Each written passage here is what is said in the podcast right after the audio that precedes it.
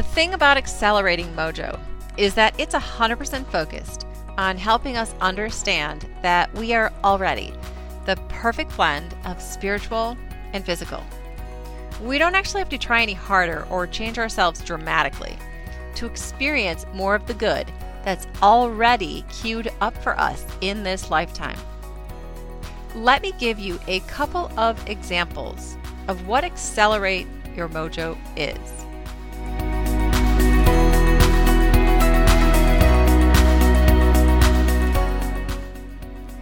Knowing when something is right for you, even when everybody and everything is telling you something different. Allowing yourself to truly relax and reveal your sense of humor, for example, at a gathering, and then making a new friend because they just loved how funny you were. Getting an idea that feels so exciting to you that you just can't stop thinking about it and then taking that idea as far as you can take it every day, but not needing it to produce something. Yet, ironically, it always does because it's the most fun thing you can think about and take action on. Hitting rock bottom, and after the tears dry, finding the strength and guidance to get up yet again. Having misplaced your lucky necklace, and as you rush out of the house in the morning, you get an idea in your head that you just have to go back and check the lights one more time. And then, lo and behold, you find your necklace sitting right there on the desk. It's feeling your deep despair and fear turn into anger and knowing that this means you're headed in the right direction and getting your sense of power back. And eventually, you'll make it to a place where you feel good truly knowing that there's a part of you that is connected to the wisdom of all that is, and using that knowledge to make your life better on a daily basis. Watching the leaves rustle on the trees and feeling calm and connected, and knowing that that is all the proof of your worthiness that you need for today. Redoing a project because it didn't feel quite right to you, and you know it's not really a reflection of you your true personality and energy, the way you want it to be. So you go ahead and redo it, despite what others think of you. It's following a new health protocol because you know specifically what your body needs.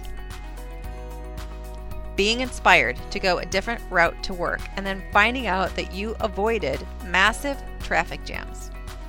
While these are very specific examples and evidence of accelerating your mojo they are not all that it entails. There's so much more than I've mentioned here.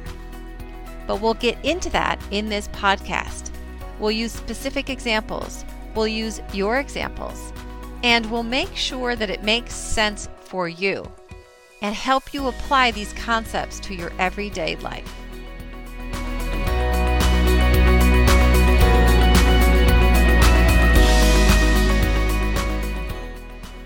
AYM is a powerful methodology that reveals itself to you and how it's already in place, supporting your success in the course of your everyday life.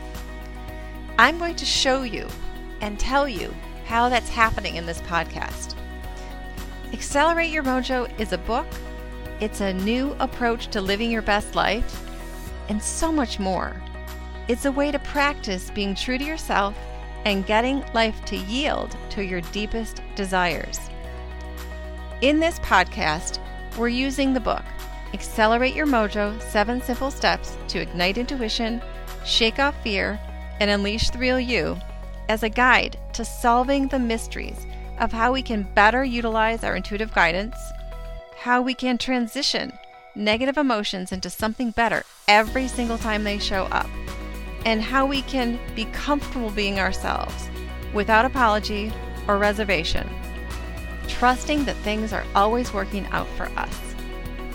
I really hope you'll join me for this podcast journey. I promise to show up for you and share everything I know to be true about igniting intuition, transforming fear every time it shows up to something better, and making it easier for you just to be you.